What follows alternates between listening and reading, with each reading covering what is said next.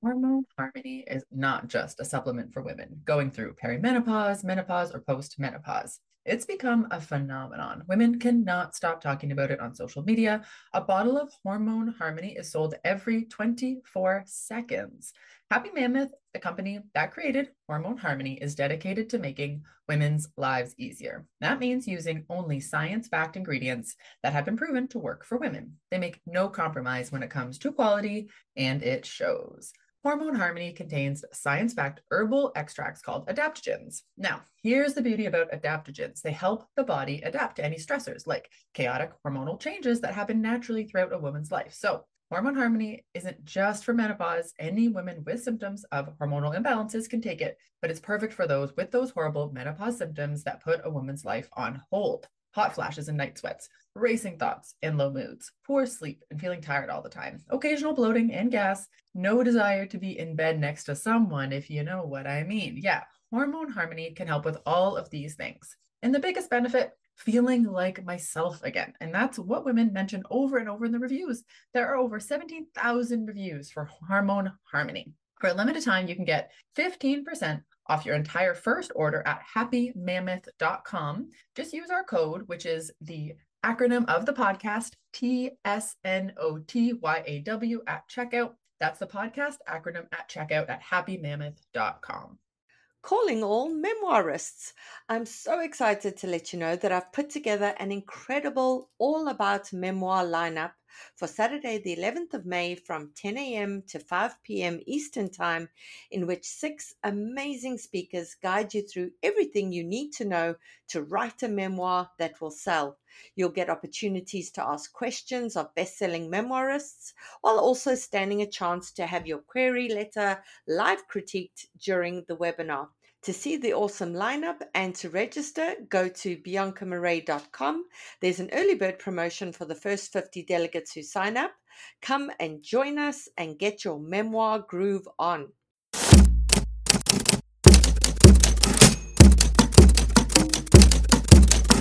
Hi there, and welcome to our show, The Shit No One Tells You About Writing. I'm Bianca Marais, and I'm joined by Carly Watters and Cece Lyra from PS Literary Agency.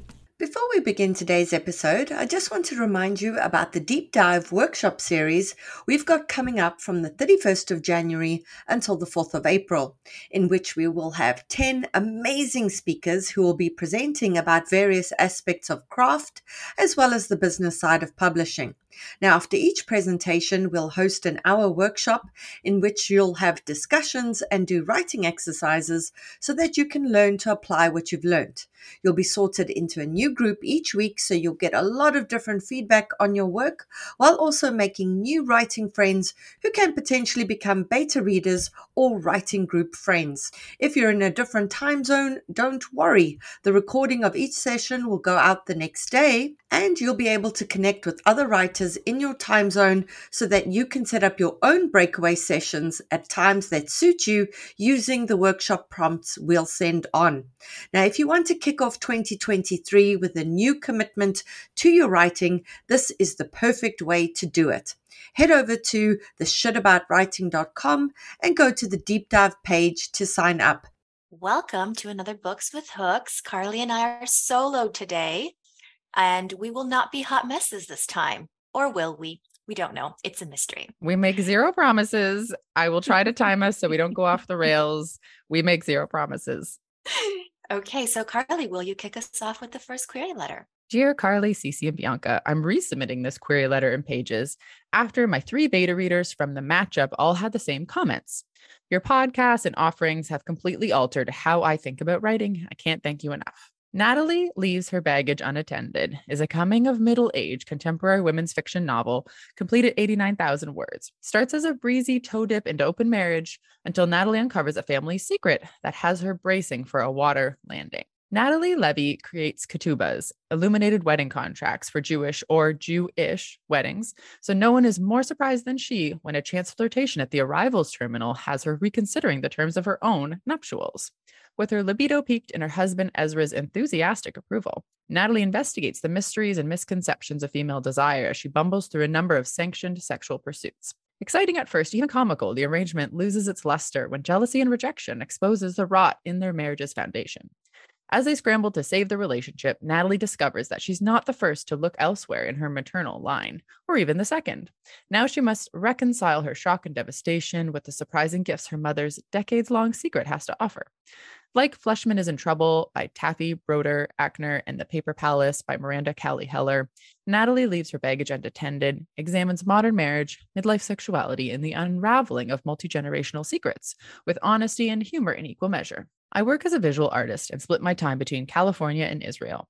Before I pivoted to art and design, I spent my days writing as a marketing content writer for major institutions and brands, including Fodor's, Stanford, and Shutterfly. Natalie Leaves Her Baggage Unattended is my first novel. Please find the first five pages pasted below. I would be happy to send you the full manuscript at your request. My best, Susie Lovell. All right. Thank you so much, Carly. So, what's the word count on that? And what did you think of the query letter? All right. So this one clocked in at 315 words. So there we are. Okay. So I really like titles with the character's name in it. So I actually really, really liked this title.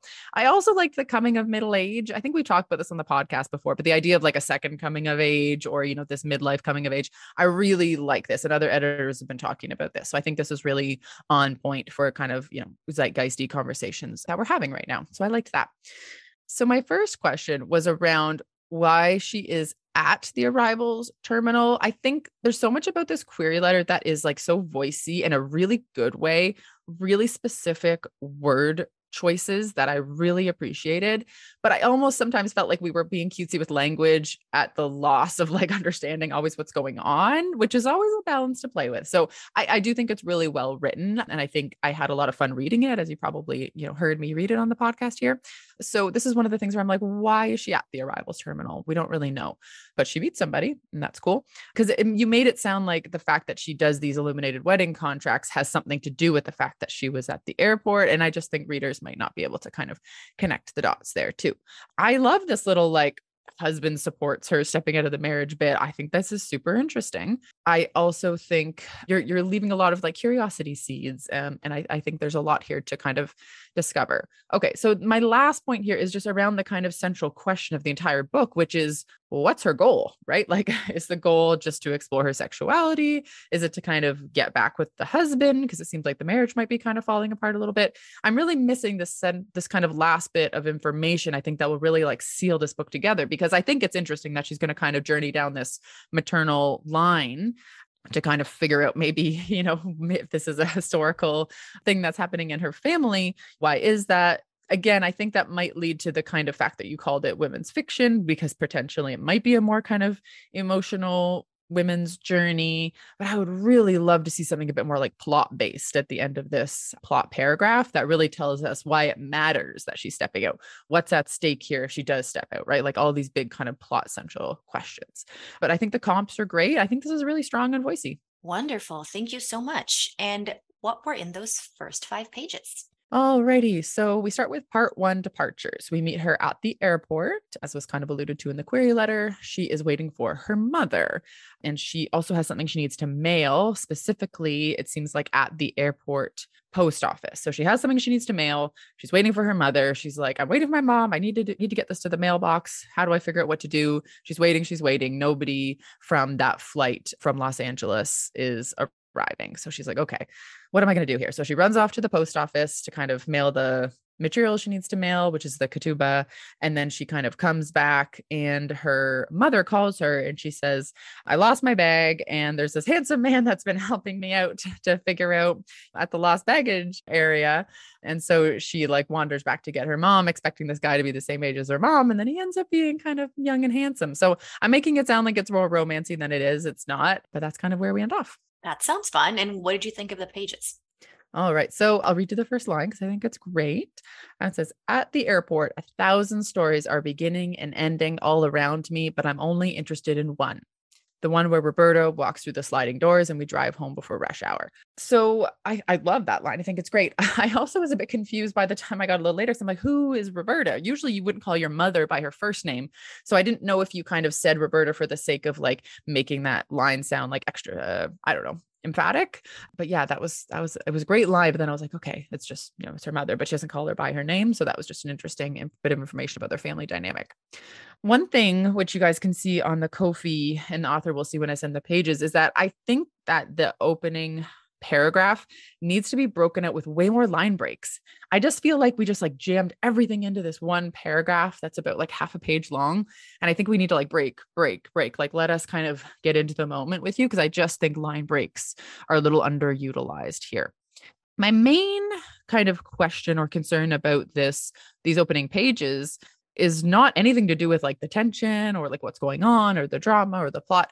It has to do with the energy shift of the character because I felt like the character that I met in paragraph one does not feel like the same character that I'm meeting in paragraph two and in page two and page three and page four and so on. I just felt like it's a very chaotic energy because on you know on one hand you're saying like she's organized because she's like i'm going to bring like all this stuff to the airport to do it one time. And then it's like oh she didn't plan for what she was going to do first? Mail the letter or wait for her mom so there's just a lot of lot of chaotic energy and also when she's waiting in line at the post office stressed about her mom she's also like doing wordle on her phone and she says like i'm really good at multitasking. But then i'm like are you good at multitasking? Because like you left your mother hanging there. So yeah i just felt like i didn't understand this character at all and not for the sake that she wasn't interesting but like she was a bit chaotic for me and i really just wanted to understand her a little bit better i think. Always a great sign when we want to know more about a character Okay, so thank you so much, Carly. I will now read my first query letter. Dear Cece Lyra, I am writing to seek representation for Exit 66, a 70,000 word contemporary upmarket novel about two estranged siblings on a road trip with their dying father to find him a new home. I hope this project will resonate with you due to your interest in novels about dysfunctional families and your desire to see contemporary fiction in the vein of Curtis Sittenfeld and J. Courtney Sullivan. Eleanor's father has lost his mind. After steadily declining from early onset dementia, he has a psychotic break on Thanksgiving weekend and sets his room on fire. Although Eleanor moved across the country to flee her dysfunctional father and estranged brother Wesley, she now feels duty bound to board a plane home to Texas. Armed with an iron resolve and spreadsheets galore, she thinks she can handle her father's deteriorating condition and begins to carefully arrange his affairs. But when she finally sees his wild eyed mania and his drained bank account, she breaks down and calls Wesley for help. With their hallucinating dad in tow and Christmas fast approaching, the reunited siblings set off on a road trip through middle America to find their father a new home, unsure if they can bridge the distance between them or reconcile their roles as caregivers with the pain they still carry. This book deals with themes of difficult family, illness, and bodily autonomy, the grip of the past, and explores questions of what we owe each other, all against the backdrop of a zany odyssey through the heartland, with Christmas music playing on a nauseating loop overhead. Think of it as the Little Miss Sunshine-ification of Still Alice, or as the dysfunctional family from Ann Patchett's The Dutch House on a road trip like Mary Miller's The Last Days of California, underpinned by similar themes and dark humor from Rachel Khong's Goodbye Vitamin. My name is Redacted. Over the last decade, I have harbored dreams of becoming a published novelist while building a career and writing portfolio in the public policy field. My writing has been published by policy journals, advocacy organizations, and think tanks, and my research on CEO pay was cited by the New York Times. I have a master's in public policy from the Harvard Kennedy School of Government, where I served as an editor of the Kennedy School Review and won the Taubman Center Urban Prize for my thesis on economic equity in cities. In my free time, I also write fiction, avidly consume contemporary literature, and run a book talk account with more than 10,000 followers. Originally from Texas, I now live in Washington, D.C. Thank you for considering my query. This story is close to home for me, and I am gratified to share it with you. I have enclosed my first pages per the submission instructions. I look forward to hearing from you. Thank you, Redacted. All right. Thanks for that one, Cece. Let us know how long it is and what you thought. So this is around 480 words, so 480 on the longer side, but I didn't feel like it was too long. I really, really, really like this query letter. It is very polished. It is very well executed. The author should be very proud of what she did here. So, congratulations. I'm actually assuming we're talking about a she. I don't know that, but I'm going to continue to assume. Um, anyway, so my only note again, I feel like this is ready to be sent out in terms of the query letter, but I'm here. I'm going to give notes. My only note is you're saying that she has, she, the protagonist, Eleanor, you're saying that Eleanor has a difficult relationship with her father and brother, right? Except I have no sense of why this relationship is so difficult, especially the brother. So I'm wondering whether there's room to include that here because, well, again, super polished, amazing query letter. It does tell me that it's a quieter book. If it's not a quieter book, then the query letter does need more plot. But if it is a quieter book, and I do think I'm right, and it is, then the query letter is is conveying what it's supposed to, except for maybe the reason for the estrangement. If it's connected to a family secret, obviously you wouldn't want to give that away. But something in that would tell us the neighborhood of what it of, of the reasons for both father and brother might just give this a bit more texture and that's what i would have liked to see here but again great great job thank you so much for sharing all right, Cece. So tell us what is in these opening pages. So we have our protagonist, Eleanor, getting a call. She's in the car with her husband, and it's her father. She knows this because she was listening to an audiobook and her father's name floods the screen. And she decides not to pick up. But then he calls again. And when she finally does pick up, he is confused. He's saying that there are kids there attacking him and she's saying, What kids? There are no kids at your sister's house. Her father lives with his sister, her aunt. And she's just incredibly confused about what he means. And he is yelling at her. He's saying, You know, why haven't you been picking up your phone? I've been trying to call you. And through interiority, we learned that he has been trying to call her, but that she's ignored the calls. And her husband's being supportive, but at the same time, they don't know what's happening. So then she decides to call her aunt. And that's what she does but you know we don't get to see that phone call because the page is end. She basically says okay dad just give me a minute and she's going to call her aunt. All right so give us your take on these pages. So i want to begin by saying that this is really grounded in scene and that was really well done. I always knew exactly where we were, what was happening in terms of movement, micro movements, macro movements. I knew who was saying each line. I had a very clear sense of whose head we were in, I often read things in which that isn't the case. And so, great, great job grounding us in scene. The writing is also really polished, right? There wasn't a single clunky sentence. There wasn't, I don't even think I saw a typo, which is like super impressive. So, like, you did a very good job of polishing this. In terms of room for improvement, I do worry that there's more opportunity for interiority here, that it's a little bit overwritten, and that you're not leaving any room for mystery. So, here's what I mean by that in terms of interiority, when she's with her husband in the car, having a moment to herself, listening to a fun audiobook, and then the phone call comes up, we find out on page three or four, when her dad says, I've been calling you, that that is not the first call. Except her interiority doesn't reflect that. And that's not realistic. If you're in a car and your father's calling you and he has called you that day 10 times before, you're going to be like, oh my God, not again, right? You're going to have that thought. As well, you can use the opportunity of being inside someone's head to shed light on some really interesting details. So, for example, the caller ID flashed across the car's console screen, along with a photo of Eleanor's father from 30 years ago wearing a tracksuit. Eleanor was a red faced baby in his arms. When she sees that picture, does she think, oh my gosh, simpler times? I wish we could go back and start over? Does she resent the picture, assuming she didn't choose it? Does she find it fraudulent? Attaching thoughts and feelings to details gives a piece of writing a lot more texture. So these are just things that you can do to really elevate the writing here. And I flagged moments in which I had questions in which you might like to take a look and develop the interiority a little bit more. In terms of the overwritten, I counted like, I think four times where she said that he calls a lot and that she's always fixing his problems. And I'm thinking, is this intentional? Because the reader gets it. Like the reader understands that this happens a lot, and you only really need to say it once. And maybe if this is taking up her headspace twice, but I would just avoid the repetition. Trust that your reader will get it because I promise, I promise your writing is strong enough that you do not have to repeat yourself. And then in terms of the no room for mystery. This is a matter of taste, but I am a firm believer that stories are puzzles and that our brains like to put the pieces together ourselves. The best way to do that, no matter the genre, is to use a technique called the emotional entryway. Emotional entryway is a really simple technique where an author will introduce something, a person, a thing about the world building, anything, an element of the story through emotion first. The best example is Jael Richardson's Gutter Child. We covered this in the book club.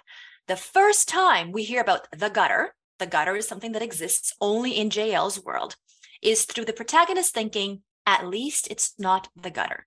The protagonist, let me tell you, is not in a happy place at the start of that novel. She is arriving at a new place. She's an outsider. Her mom has died. She has no one in the world. She does not want to be there. This is made very clear through Jael's fabulous writing. And yet, and yet, she still thinks at least it's not the gutter. So I don't know what the gutter is, right? When I read that, but I have an emotional connection to the gutter. I know that however, whatever it is, it's really bad. Now, the same thing can be done here. And now maybe you're thinking, well, this isn't sci-fi or it isn't, you know, speculative fiction. No, it's not, but it can be used in any genre. Instead of telling me who Aunt Debbie is, make sure to make me feel who Aunt Debbie is first. So there's a line that reads, Are you in your room at Aunt Debbie's? And then there's interiority. Debbie was her father's younger sister, a tough 60 year old woman with lively eyes and spiky hair. She had taken in Eleanor's father a year ago when he was fired from yet another job. That's important context. I appreciate you explaining that. But the explanation doesn't make me connect. If you had mentioned Aunt Debbie when the protagonist first fielded the phone call, you could have said something like, He's Aunt Debbie's problem until I get home. And I would have been like, oh, I don't know who Aunt Debbie is. And then I would have figured it out once you offered the explanation. Doing this, in my opinion and for my taste, elevates your story because it leaves room for a little bit of mystery, um, which again will be answered really soon, right? Like we would have gotten all those answers in the first five pages. So it's totally a matter of taste. Don't feel like you have to take my notes, but I would follow this technique. All right, Carly, will you read us the next query letter? Here we go. Dear Bianca, Carly, and Cece, thank you so much for your podcast. I'm an avid listener and only regret that I did not find it sooner in my writing slash querying journey. I appreciate any feedback you can offer on my querying pages. Complete at 82,300 words, Evening Table is an upmarket novel with speculative elements. It features a dual timeline slash POV similar to Samantha Hunt's Mr. Splitfoot and the complex dynamics of closed communities and found family seen in The Ash Family by Molly Dektar and Elsewhere by Alexis Schaitkin. Alice Green knows it's a hoax when the leader of the cult she's been raised in announces the end of the world. She also knows it's the perfect chance to escape before he finds out she's pregnant with the baby she's not supposed to have.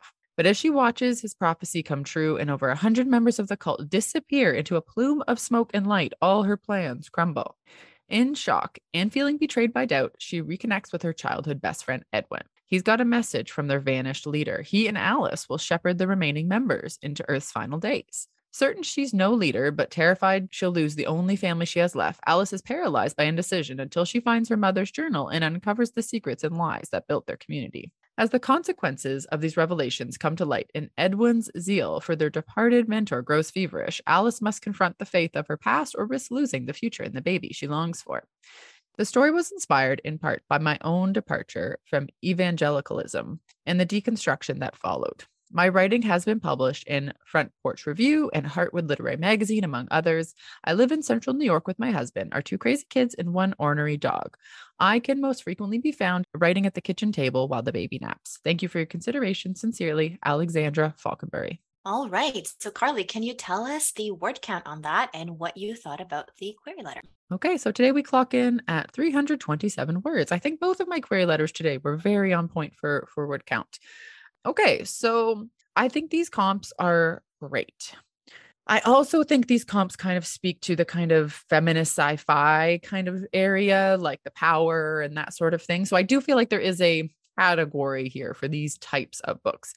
I'm not saying that it is saturated, I'm saying that it is abundant perhaps is maybe the word i would use so really yeah we're looking for what is what's the unique hook to stand out in this kind of feminist sci-fi feminist speculative category okay so my main question here is yes this is very interesting but how does she know that it's not going to be the end of the world? Even though everybody else in the community does does she like does she not believe in which ways is she different than everybody in the community? I kind of wanted to find that out right? Has she just kind of tired of the community? She wants to get out. Why hasn't she left? Like little little things like that but like why would you be in this community and not believing this cult leader that kind of thing i'm a little bit a little bit confused about that bit another thing i think we really need to hone in on here is the setting where are they where are they in the world this is a big part of this kind of type of book is where are they? What's the what's the environment like, right? Because usually communities like this are very entrenched in nature, right? So I think the environment and nature and, and where they are in the world has a lot to do with this. Next question is around Edwin. So it says she reconnects with her childhood best friend. I was thinking like maybe Edwin is from the outside world, right? Like maybe her childhood wasn't even in this kind of cult community. So I wasn't sure, but like, did she get out? Did she not get out? Where is Edwin? And then I kind of figure, okay, he is part of the community we kind of don't fully understand that her family disappears. We kind of assume they did because she said she finds her mother's journal. So yes, we kind of assume the family leaves, but that's not really spelled out. I think all this is is very interesting. I think just knowing that there are books out there in that kind of speculative space, I would just really, really want to make sure that we're getting at what is all especially unique about this project. And a stronger sense of place, I think, would really help us with that. And also kind of understanding how she views the world that she's in. But I think this idea that they they actually do disappear is really interesting. This is this is really good. And I think your author bio is good too. I love The Power. I just have to say that before saying anything else. I am obsessed with The Power. It is one of my favorite books. Okay, so what was happening in those opening pages? All right. So we start with we are told that this is at Alice's point of view. We're in first person. Alice is kind of looking out the window. We know that it is the last day, the end of days. So some people are kind of gathering themselves, kind of going out into the meadow. She's kind of watching everybody go out into the meadow. It's not like forced for them to all go out in the meadow. So only some people are going out, but the idea is like it's the end. So people aren't really communicating. There's no dialogue, but she's kind of communicating with her mother with her eyes to kind of, she puts her hand on her belly to kind of symbolize to her mother, like, hey, I'm pregnant. The mother kind of through their eye communication figures it out. And then the leader says, like, it's time. Right. And so they all kind of start to make their way up to the meadow, but this character doesn't. And then all of a sudden they they disappear. And so she has a partner. I don't know if they're married, or not named Jason, who we assume to be the the father of the child. Our character doesn't believe that the the kind of reckoning is going to happen. They call it the homegoing. And so, but he really does. He like this Jason guy really does. So all of a sudden, at the end of our five pages, everybody's gone. We don't really understand who is left and who is not, but everybody that seemed to kind of go to the meadow and believe disappears. And that's where we end. And what did you think of the execution? Okay, well, we had another really good first line here, so I'll read it to you guys. I decide to watch the end of the world from the storeroom window. I think that's a great first line. I just love that we're not messing about either. It also kind of reminded me of The Leftovers. I forget the author of that one. You guys will know what I mean. It was turned into a, a television show as well, right? So that could that could potentially be a good comp as well. But anyway, we finally got the setting that we were missing. So right away we learned what we are we're in summer rural New York. That was very useful information. So I'm glad we got I got my answer to my setting question really quick it was quite kind of allegorical. As I said, there was really no dialogue until the maybe like fourth or fifth page of this idea that like everybody was kind of making their way into the meadow. Very lyrical, very well written. And I think my big question is like, what does she believe and what does she not believe? And why does she feel that way? I think was my big question. Like, why doesn't she believe that it's not real? She says, I've been here long enough to know that there's no cosmic plan so why is she there? Is she just there for Jason? Then why not leave? Or, you know, she just really loves him. And again, like, you know, she's having the baby with him. But eh, overall, it's really strong. It's a bit, uh, probably a bit more literary leaning. I'm not sure how much of the book is gonna gonna be told in this kind of way because it's such kind of a big moment we're culminating towards. The last thing I want to say is that I don't think we end this chapter in the right place because it says And as suddenly as it begins, it's gone. I look up. The window is lacy with cracks, but I can see the meadow beyond. My parents, Jason, brother Richmond, gone. They're all gone. The prophecy came true, period. I think it should end there. There's another paragraph that gets into like kind of her feelings about it. I weep for my disbelief and the loss, got all that. And that's the start of the next paragraph. You can weave that into the next chapter. Really, we need to end with they're all gone. The prophecy came true, period. Dun dun dun. Bianca's way better at the dun dun dun. Okay. so thank you so much for that, Carly. All right, Cece, let's get to the last query letter. Let's do this. Dear Cece, Carly, and Bianca, I recently discovered the Shit No One Tells You About Writing podcast, and to say I am obsessed would be putting it mildly. Your insights, tips, and advice for emerging writers are invaluable. You've given me the courage I need to begin my query process. Thank you so much for all that you do. I'm querying Cece based on her wish list for family stories with standout female relationships. My debut book, Rainbow State, is a 100,000 word standalone YA novel with the family history, mystery, and charming first love romance, such as that in Love and Gelato by Jenna Evans Welch, and the seaside setting, quirky humor, and magical realism of Marissa Meyer's Instant Karma readers will love the more tropical Rainbow State. 15 year old Jade comes from a family of strong women with unusual talents. She can literally see people's true colors. Their auras tell her who's a friend and who's a bully. Afraid her peculiar gift will draw unwanted attention from her schoolmates, under no circumstances can her crush, DJ, ever find out how tragically weird she is. She hides her capability and isolates herself. Only Jade is already alone. After her mother's recent death in a car accident, Jade is lost. The only one who knows that the crash was Jade's father's fault. Jade's mother was a photographer, the haunting images of their Hawaiian island covering the walls of her gallery. However, troubling questions arise surrounding her family's past when Jade discovers an image of a child who bears an uncanny resemblance to a local girl who drowned in a shipwreck 15 years earlier. Jade is shocked to learn that her parents were survivors and that not all the deaths were drownings. A trail of ghostly visits, secret notes, and unexpected photos force Jade not only into the path of the very boy she's been swooning over, but also Layla, an unrelenting bully, and Layla's mother, Helen, who harbors a fierce grudge against Jade's parents. As Jade gets closer to learning what happened aboard the ship, Helen threatens to destroy the memory of Jade's mother. Jade must decide if uncovering the truth about her parents is worth the risk of losing her mother all over again.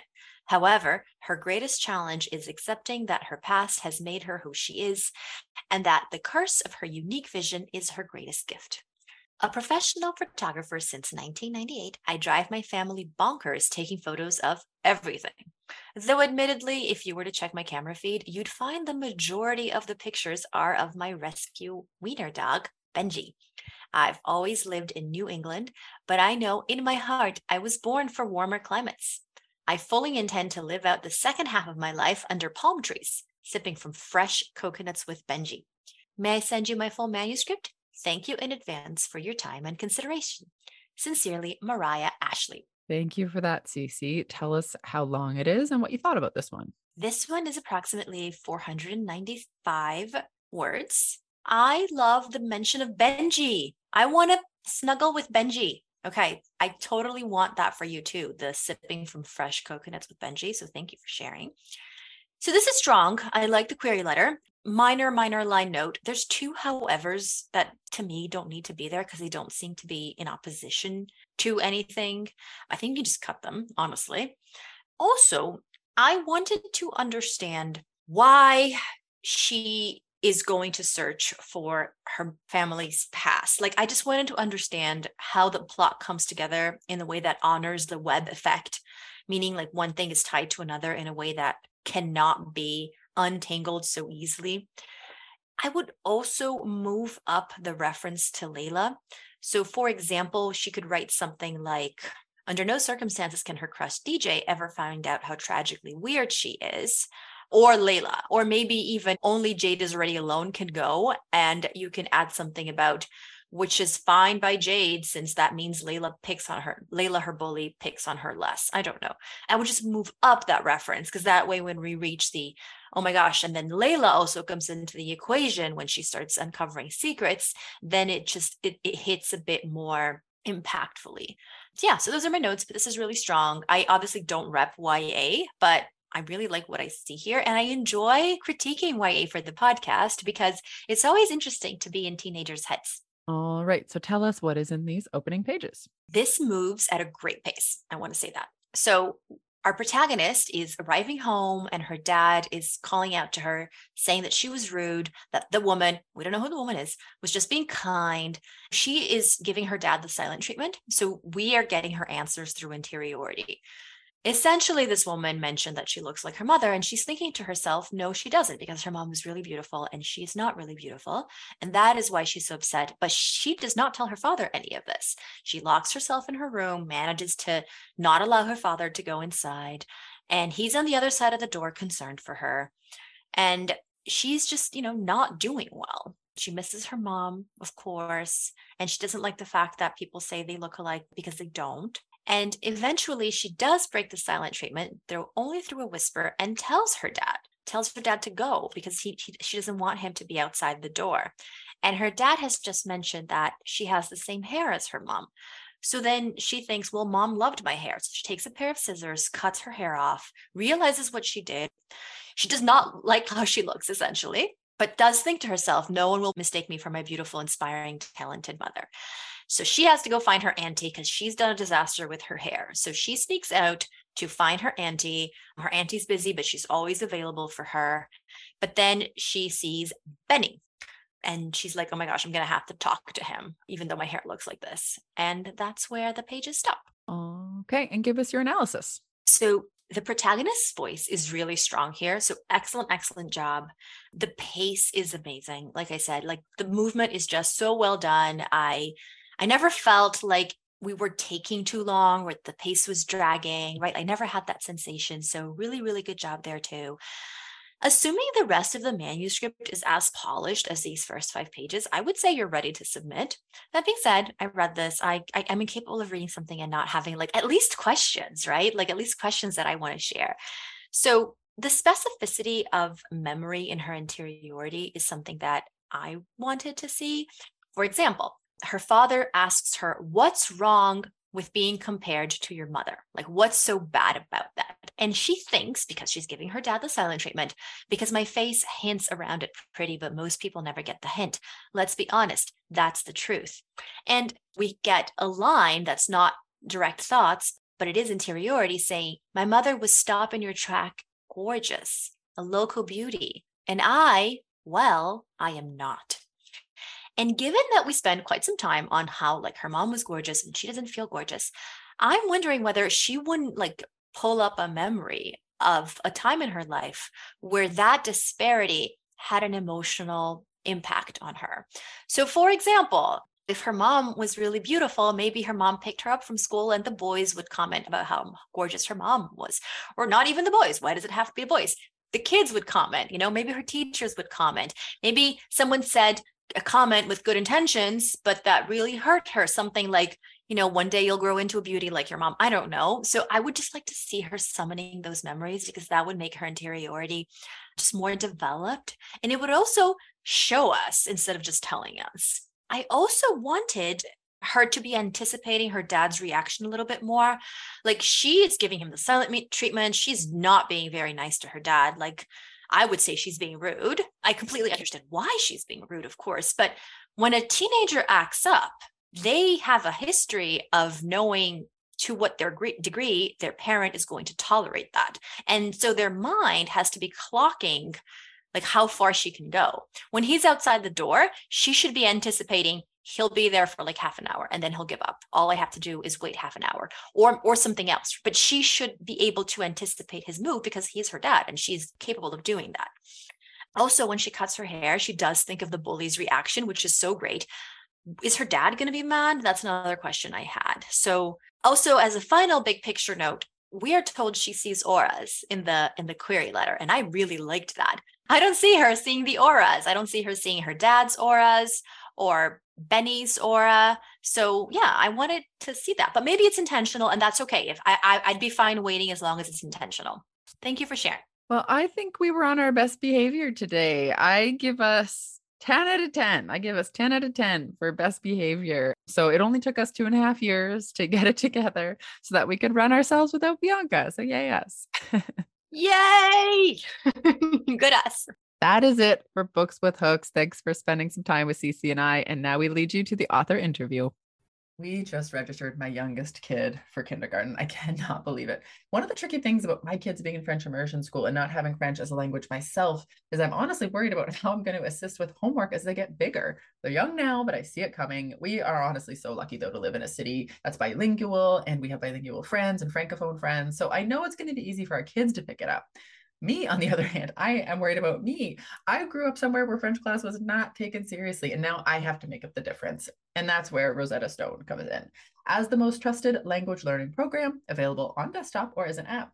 It really immerses you in the language you want to learn. Rosetta Stone teaches through immersion, which is a proven way to learn a language. Instead of memorizing and drilling vocabulary words, you learn by matching audio from native speakers to visuals, reading stories, participating in dialogues, and other practical language skills to fast track your ability to communicate fluently. There are no English translations in the product. You're honestly getting trained to listen, speak, read, write, and think in your new language, which is what everybody wants. Rosetta Stone users especially love the speech recognition feature. As you practice speaking, Rosetta Stone uses advanced voice recognition technology to match your audio, the audio from native speakers, and then give you feedback on how well you're pronouncing the words so you can really hone those pronunciations. It offers 25 languages from Spanish, French, Italian, German, Chinese, Korean, Japanese, even Dutch, Arabic, and Polish. This is the best language program because they have been an expert in the language learning field for 30 years and used by millions. Thousands of companies and government organizations use Rosetta Stone to support language training online. Of all the apps, Rosetta Stone uses the best speech recognition technology, so it compares your sound waves to those of a native speaker for better feedback to improve. They have a patented speech recognition engine called True Accent, which is built into the program. As you practice speaking, you'll get feedback on how well you're pronouncing words. The other language learning apps use spe- speech recognition to detect what you said, but Rosetta Stone tells you how well you said it compared to native speakers. It's like having a personal trainer for your accent. Think about the cost of a one month language course. Think about the cost of one hour private tutoring sessions. With Rosetta Stone, you enjoy lifetime membership and accessibility on desktop or app. We have a special offer for you guys. That's 50% off. That's a lifetime access to 25 language courses on Rosetta Stone for 50% off. This is a steal. Do not put off learning that language. There is no better time than right now to get started. For a very limited time, the shit no one tells you about writing listeners can get Rosetta Stone's lifetime membership for 50% off. That we want you guys to go visit rosettastone.com slash today. That's 50% off unlimited access to 25 language courses for the rest of your life. Redeem your 50% off at rosettastone.com slash today today. Hi everyone, this is Cece. If you're a fan of books with hooks, then you've probably heard me use the term interiority. I often catch myself saying things like, these pages need more interiority, or the interiority here needs work. And that's because interiority is a super important element of storytelling. It's what makes books unique. But as it turns out, a lot of you have questions about what exactly is interiority and how to properly weave it into stories, which is why I'm teaching my popular writing interiority class in a new two day format. We'll meet on Thursday, June 6 at 8 p.m. via Zoom to cover all things interiority, including the difference between interiority and emotions, how interiority is different from telling, how to leverage interiority into plot points, how to strike a balance between interiority and mystery, and more. And then we'll meet again for a live cozy Q&A session on Monday, June 10th, also at 8 p.m. via Zoom, in which you'll have the opportunity to turn your camera on if you choose. If you're interested, check out the link in my bio on Instagram, and I hope to see you there.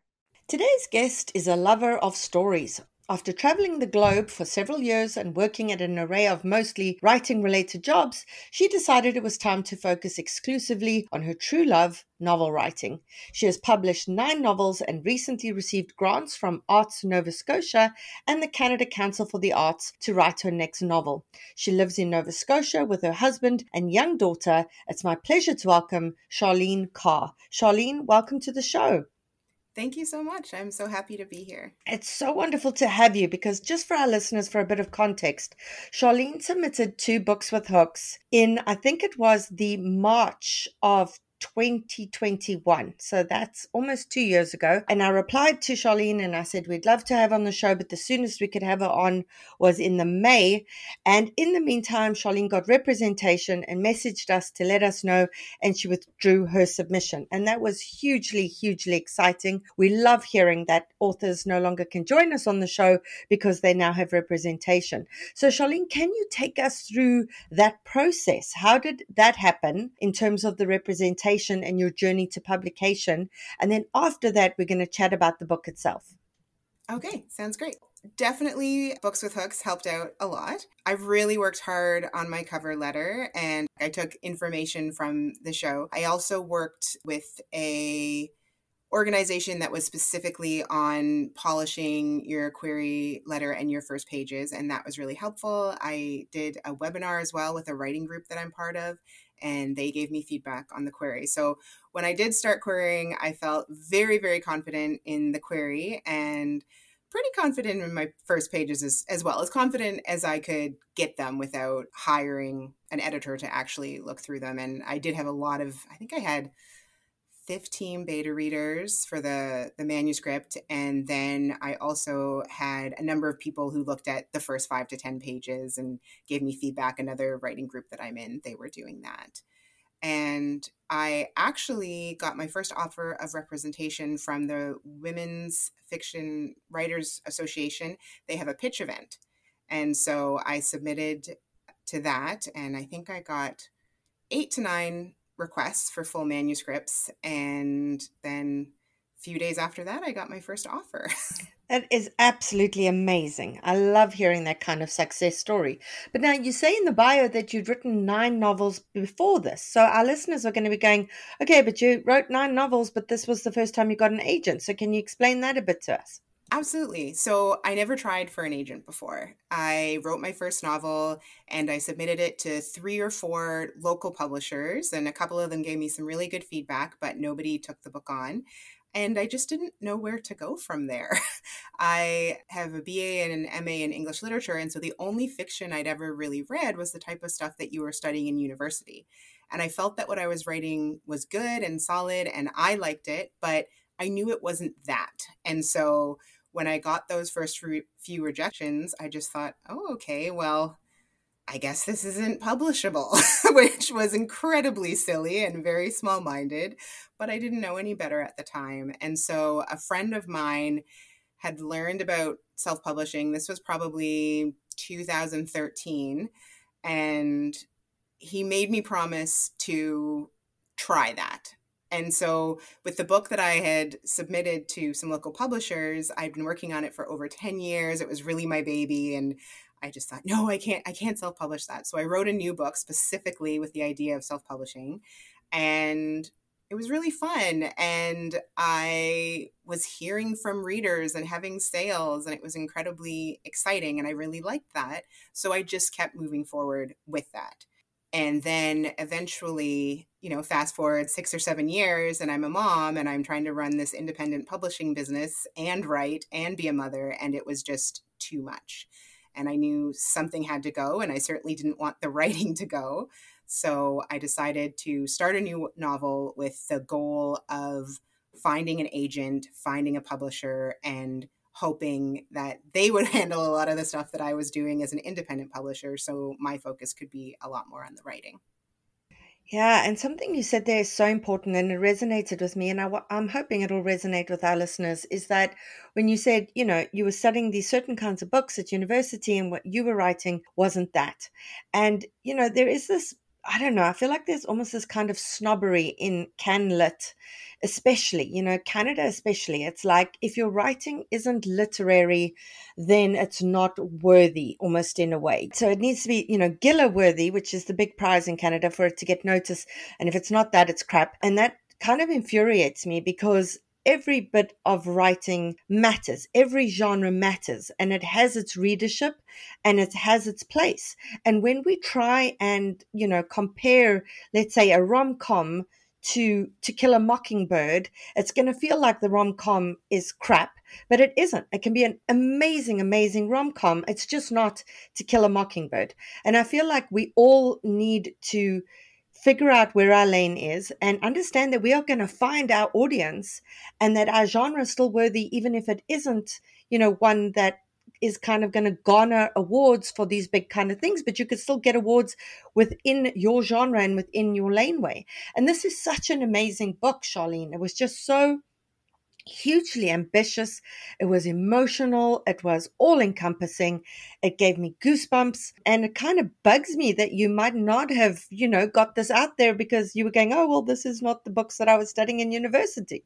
I guess something I forgot to explain as I was talking is that in those years of self publishing, I started learning about more commercial fiction. I'd never read Jodi Picoult, I'd never read Kristin Hannah. And so I started learning about all these other authors. And I also started learning about the ones that kind of bridge commercial and literary, so the upmarket writers. And I think that's where the sweet spot is for me. That's where I hope to write toward. And you're absolutely right. There's a reader i think out there for almost any type of book and finding that is is what the goal is and i think why we write. Yeah and this was very jodi picoult-esque in in that you know we have these characters who are on two different sides of an issue who both have got their own issues, who are, you know, struggling with their own issues and are damaged in their own ways. And the reader really doesn't know who to root for. Can you give our listeners a bit of an overview of the story so that they can understand the context before you and I discuss it a bit more in detail? Absolutely. And thank you as well so much for all you've said about it so far. So, the story is about two mothers who go to IVF and they find out about a year and a half later that their eggs were switched. And so one of the mothers has been raising her daughter, who is not biologically her daughter, for the past 10 months. And the other mother has been grieving a child who was never biologically hers. And so that's where the story starts. And then we follow these mothers as they're learning about this life changing event and figuring out what to happen. So, where did the idea for this story come from? Like, it, it felt you know, I, I don't want to say it felt personal, but certainly it felt like there was there was this impetus there that comes from being really passionate about something, you know. And I always say to my creative writing students, write about something that interests you, that you're passionate about. Was this something playing out in the press at the time? How did you come to the story? Uh, it is very personal. So the premise is taken directly from my own life. So I've been experiencing infertility for the last 10 years or so. And about five years ago, I had IVF, I guess closer to six now, and had my daughter via IVF. And so when she was born, she emerged visibly white. And for those who are listening and haven't seen, I'm a mixed race black woman. And so I didn't think about it in the first days or weeks, but as we got out into public and people kept commenting how much she looked like my husband and nobody commenting, you know, whether she looked like me, and I was seeing her pale skin and her gray eyes, which don't happen to be on either side of our family trees, and I was seeing her straight hair, I started to really start to wonder and fear is she my biological child? Have they made a mistake at the clinic? And so thankfully, I have no fear anymore. As she grew a little bit older, her features started changing, her eye color changed, her hair curled. I'm fully confident she's my daughter. And when I got to that point where I decided, okay, I need to write a book to try to really engage an agent and publishers and, of course, readers, I was trying to think of something that would be timely and that would feel universal and motherhood is all of those things. And actually, at the time, there had been an IVF switch in the news, which just helped with the timeliness of it and the idea that so many women, so many couples right now are going through fertility treatment. And I know that people have these fears, even when race isn't involved. And yeah, so that's where the story came from. I just went and dug deep into all the questions that I didn't even want to consider when I was actually fearful that my daughter might not be biologically mine. And through that, I came up with these two women. And I think the biggest question when I was fearing this myself was what would I owe to the woman whose child I was raising? And so that really played a lot into the story as well. Yeah, and you know, I mean, I'm not a mother, and you know, I've I've never wanted to have children, but this tapped into something in me very deeply in terms of that I am this control freak and that these kinds of things are so out of your control, you know, and, and you can pay for all of these things and you can do everything right. And when there's a mix up, there's a mix up. And yeah, how your whole life can spiral because of a mistake or so, something someone else does, you know, so, so that was like had me biting my nails throughout. So before we get into the characterization, which was done really well because it was, it was nuanced. And something that I want to point out that you did so well, Charlene, is that, you know, when we think of protagonists and antagonists you know we we think of the protagonist as being this perfect wonderful person and an antagonist being this horrible person and everything about them is terrible but you know antagonists view themselves as the heroes in their own stories and never see themselves as the villains. And we are all a bit of both. I think every one of us as human beings, we're in some stories, we're the heroes, and in some, some stories, we're the villains, depending on who people in our lives speak to, certainly. And, and you handled them both so, so well. There was so much nuance there. Before we get to that, I want to ask so you decided to base this in Nova Scotia. Now, I know that this is where you live. But so often we get told as authors, you know, rather base it in the US because that's where the publishers are, that's where the readers are, and people want to read those stories. So, did you have this conflict at all, or were you just like, that's it, I'm basing it in Canada? And was there any pushback against that? So, for this specific book, when I started to write, I didn't have any question about basing it in Halifax. It's where I live, it's what I know. I think that makes it a lot more genuine. So with my self-published books, there's one series in that uh, was which was the first one I started, and initially I had it in kind of an unknown place in North America.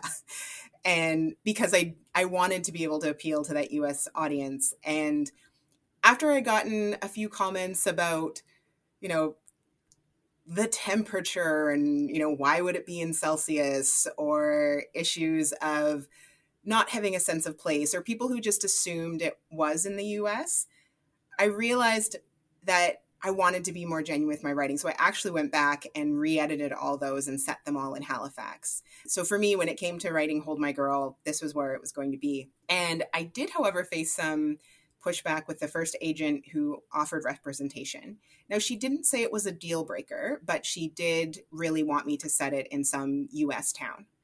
And for me, I just felt I don't want this to be one book. I want it to be my career. I want to keep moving forward. And I felt as if I would then feel forced to always set my books in the US, which I've never lived there. I don't, you know, have an intimate idea of the cultural dynamics. Everything I get is basically from TV and a few visits. So it just didn't feel right to me. And yet, so my agent is from the UK, but she didn't mind at all. And she liked the idea of having the specificity of a place that I knew. Yeah, it was lovely as a Canadian to read something based in Canada. And I mean, to be clear, this story could happen anywhere in the world. It really doesn't matter where it takes place. You know, it is about these women. It's about the struggle. It's about, you know, the moral implications and the ethics and, and all of that. So really it could take place anywhere. But like you say, there is an authenticity basing it somewhere that you know. Before we move on, you've just said your agencies in the UK, and I know our listeners' ears have perked up because this is a question we get all the time. I'm based in Canada, or I'm based in the US, or I'm based wherever. Can I only query agents who are based in my country? So tell us a bit about the UK agent and how that works. With, you know, web calls and phone and internet, it's not really any different than if my agent were based in Toronto, I think, besides having to deal a little bit more with time zones. And so when I went out looking for agents, I had two friends who had recently gotten US agents. And that really opened my mind to it because I, as well, I don't know why, but I assumed I would only be looking for agents in Canada when I first thought of the idea. And so once it was open to the US, why not the UK as well? And so I looked on places like MS Wishlist and Query Tracker, and I looked for the agents who seemed, based on the request, to resonate most with what I was writing right now with Hold My Girl and then what I hope to write in the future. And so I didn't limit it by countries at all. I actually have a, a friend who lives in Alaska and her agent, I think, is in Israel. And it's simply because the focus of her book was was very much kind of a niche that that agent specialized in. Yeah, that's that's amazing, and it's true with this kind of technology. You don't have to be in the same country. A lot of people don't uh, believe me when I say that Cece and I have only met in real life twice after she became my agent. We went once for lunch and she was at my book launch. And wow. this is mostly due to COVID because we weren't able to meet during that time. But yeah, I don't know. People maybe think that you spend hours with your agent in real life, going for lunches, having cozy chit chats, but that isn't really the case. So yeah, your agent can be anywhere. And when you sat together and you decided on sort of going out on submission plan, Charlene, did your agent say, okay, she's going to specifically pitch publishers in Canada, or did she pitch publishers in the US and in the UK? What did that look like? So, right from the beginning, even before I signed with her, she made it very clear to me that we would be looking at territory based pitching. So, pitching Canadian rights in Canada, pitching US rights in the US, and pitching UK and the rest of Commonwealth in the UK. So, we knew that right from the beginning, and that's how she did it. And so I do have three separate deals. I have HarperCollins with Canada, and then SourceBooks Landmark in the US, and Welbeck Publishing in the UK. That's absolutely amazing. And is the book coming out in all of the, the different territories at the same time, or is, is it going to be a kind of staggered pub day? Yeah, it's going to be a little bit staggered. So we have January 24th in Canada, February 2nd in the UK, and then it's not actually coming out until October 10th in the US. So little behind there, but might be nice to have some of the buzz in the UK and Canada and then see what happens in the US after. Yeah, very much so because you know, Instagrammers and bookstagrammers when when you follow a bookstagrammer, you don't generally notice where the heck they are based. You know, you just see the books that they love. And so when they build up a buzz for a book, you want to get the book and it doesn't matter, you know, what territory they're in. So I think having it publish Canada and the UK before then is just going to help the buzz. By the time the US gets it, everybody's like, I've been seeing this damn book everywhere. I want it now. so, you know, I think that was a, a really, a really smart approach. Okay. So let's talk about writing dual POV. When you sat down to write this, obviously you knew it was going to be dual POV. You were looking at these two different women. We've got Catherine, we've got Tess. Did you sit down and play around with POV? Were you going, I'm going to try first person, I'm going to try third person, I'm going to try present tense, past tense? What was your approach to it? Or was it like you knew in your mind very clearly before you sat down what it was you wanted to do? I'm trying to think back because this was almost three and a half years ago now. I don't recall playing with tense a lot with this novel. I think I just sat down to write. It's third person past, I think. Yes. I'm just looking at the book here. and yeah, I think it just it felt natural for me. And there are certainly some books like the book that I'm working on right now, my next one. I played with POV a lot and I changed it a couple of times. And there's different tenses for different characters. So one is past tense, third person, and another is present tense, first person. And then there's kind of some vignettes from another character. And so I played with that. But yeah, this one, it just felt natural. And I think to go back to what you were saying about protagonists and antagonists, for this book, I don't view one or I, I view that they are both protagonists and antagonists for themselves. And that's how I love, I think most of my books have that. The villain is always the main character and the villainy is against herself. There may be outside forces, but really she's going against her own imperfections and flaws and trying to come out on the other side of that rather than having some separate person who's the antagonist. Yeah, that came through very much. Uh, you know, there was the saying, we are our own worst enemies. Exactly. Came through so much in these characters because, I mean, there were times with Tess that I was like, damn it, Tess, get a damn grip, woman, you're killing me here. But, you know, that is the thing about writing characters who are fully formed, who feel real, is that we can be good people who do bad things. We can be shitty people who sometimes do good things, you know. We can fall apart in the messiest of ways, in the most inappropriate times. And that just came through here. And they were both so vulnerable. And that's what we say on the show so many times. Cece says it a lot because people are like, well, how do you get readers to connect with a character who does, you know, not bad things, but perhaps acts against their self interest or who isn't that perhaps likable per se? And, and it's about vulnerability. It's about giving them vulnerability. And every time Tess messed up, we could understand why she was messing up. You know, it just came from this place of her not believing in herself, of her undermining herself. And so to see that character growth, etc., was really wonderful. Did you struggle with one character as opposed to the other? Because I know when I wrote my first and I know this isn't your first novel, it's your first traditionally published novel, but when I wrote my debut novel that was alternating POVs, one character came to me so much easier than the other. You know, the one character, their words poured from me, and the other one felt like a damn uphill battle to try and get these words down. Was was that the case for you, or, or were you able to switch backwards and forwards quite seamlessly? I think I was able to switch really well. The thing that wasn't seamless in the beginning is that initially in my mind it was Catherine's story, and Tess was there more as a counter. And so I had done a lot of background work on her and I knew her really well and I knew why she was making the decisions that she was making. But in the initial book that I queried, it was probably 70% Catherine and 30% Tess. And there was a whole other subplot that was all about Catherine and Catherine's growth and Catherine's background. And so what my agent really pressed upon, and I and I think it was a very smart thing, was that she wanted to see these women equally on the page. So I did a ton of revision. I ended up cutting about 60,000 words from the book and then adding in another 30,000, which was mostly Tess's perspective. So when it actually came to adding it in, it wasn't that hard because I had it all in my mind and I had it in, you know, my background, my research, all of that, but I just hadn't put it in the page. And when I did that, that's where you get that more even balance of shifting sympathies that a lot of early readers had commented on in the book because we're really back and forth between Tess. It is much more balanced. And and certainly when it comes to dual POV, you know, we get this question all the time. I've got one character who's there 70% of the time and 30% is the other character. And when that tends to happen, we tend to say we don't know that it should be a dual POV novel because if that other character only needs to be there 30% of the time, how integral is it that the story is structured as as dual POV? And it makes sense that you would want to spend more time with Catherine since you said that it was that story, your own story that inspired, you know, Catherine's story. But certainly I agree with your agent. I, I don't think it would have felt quite as nuanced if we had spent more time with with Catherine, we had to be backwards and forwards between the two of them.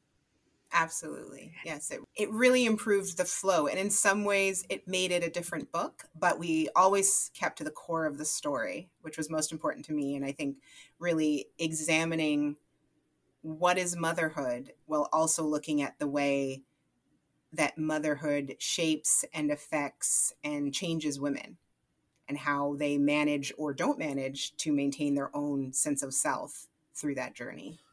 Yeah, that came across beautifully, really beautifully. Well, our time is up, Charlene.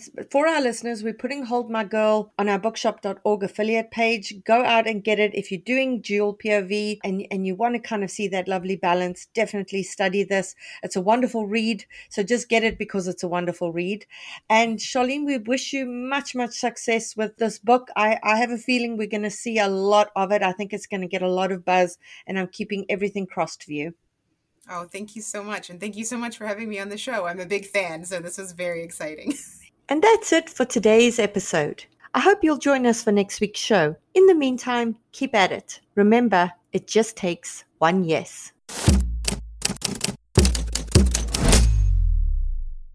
Calling all memoirists.